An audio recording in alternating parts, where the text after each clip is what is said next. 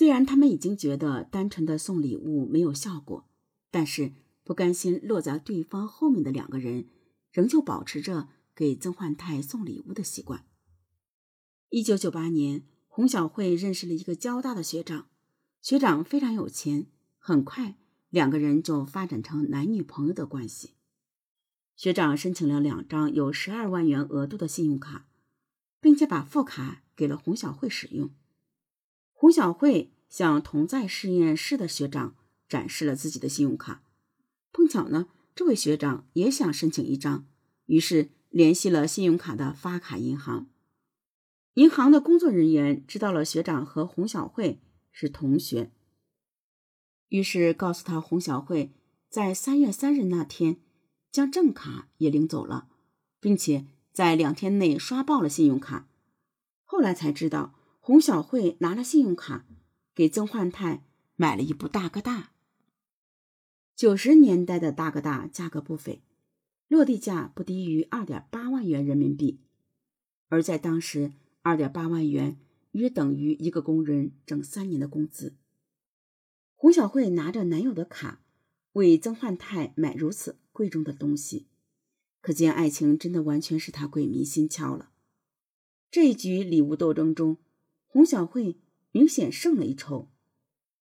三月六日的晚上，许家珍、洪小慧、曾焕泰和一名姓高的同学一起外出购物，付款的时候，许家珍发现自己的信用卡被刷爆了，导致无法使用，这让许家珍很不高兴。她想起来早上十点左右，洪小慧找自己借过信用卡，当时只说是买化妆品。许家珍不疑有他，就将卡借给了洪小慧。洪小慧回来之后给许家珍看了自己买的化妆品，并把信用卡还给了她。直到晚上，许家珍才发现自己信用卡的使用已经超出了额度。许家珍怀疑信用卡是被洪小慧盗刷了，两个人因此争执了起来。三月七日凌晨，洪小慧约许家珍去研究所演讲厅内谈判。许家珍质问洪小慧盗刷信用卡的事情，而洪小慧也要求许家珍离开曾焕泰。两个人呢，互不相让，火药味越来越浓。见许家珍不服气，洪小慧先动手打了她一巴掌，接着用双手掐住了许家珍的脖子，疯狂地朝地面撞击，鲜血染红了地面，许家珍也陷入了昏迷。此时洪小慧还没有想到要让许家珍死，她从实验室里拿了一瓶叫哥罗芳的化学药剂，朝许家珍的后脑了一下，然后把她藏在演讲厅的冷气柜下，并用纱布擦拭刚刚在争执中留下的血迹。咱们说一下哥罗芳，哥罗芳又称三氯甲烷，不会燃烧，易挥发，本身呢是低毒物品，但是呢对光很敏感，遇光照会与空气中的氧作用，逐渐分解而生成剧毒的光气。洪小慧清理完现场就离开了演讲厅。十六个小时后，也就是晚上九点十五分，再次回到演讲厅的洪小慧却发现许家珍因为吸入了光气已经窒息而死了。洪小慧立即想到了毁尸灭迹，她知道王水可以腐蚀物品，那对于尸体来说也有同样的腐蚀效果，于是她用实验室内的硝酸和盐酸制作成王水，泼在了许家珍的尸体上。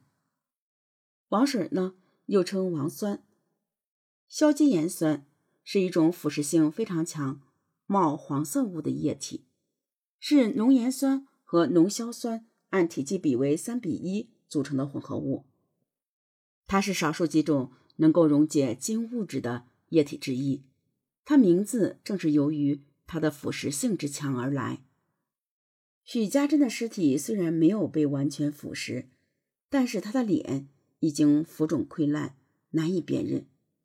洪小慧为了洗清自己的嫌疑，还故意在尸体左臂的下方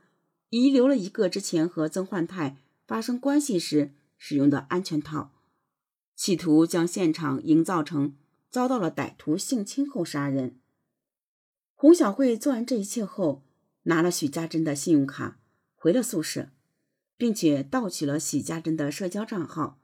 假装许家珍病危失事。三月九日上午，有人在演讲厅发现了一具尸体，经过警方调查后确认了尸体就是许家珍。道高一尺，魔高一丈，案发后警察很快就查出了许家珍与洪小慧、曾焕泰的三角恋情。随后因命案现场留有洪小慧的指甲，命案发生后，洪小慧仍然使用许家珍的信用卡以及使用许家珍电子邮件账号发信息等证据，全案呢迅速被侦破。警方在洪小慧的住所发现了她的一双鞋上沾上了许家珍的血迹，洪小慧也对自己杀害了许家珍一事供认不讳。洪小慧因三角感情因素，为争取曾焕泰学长的爱意，杀害许家珍后以王水毁尸，杀人部分判十五年，毁尸判三年六月，合并执行十八年。而在洪小慧服刑十一年后的二零零八年十一月二十七日，洪小慧第五度申请假释终被核准。法务部认为洪小慧前后已服刑约十一年，占刑期的三分之二，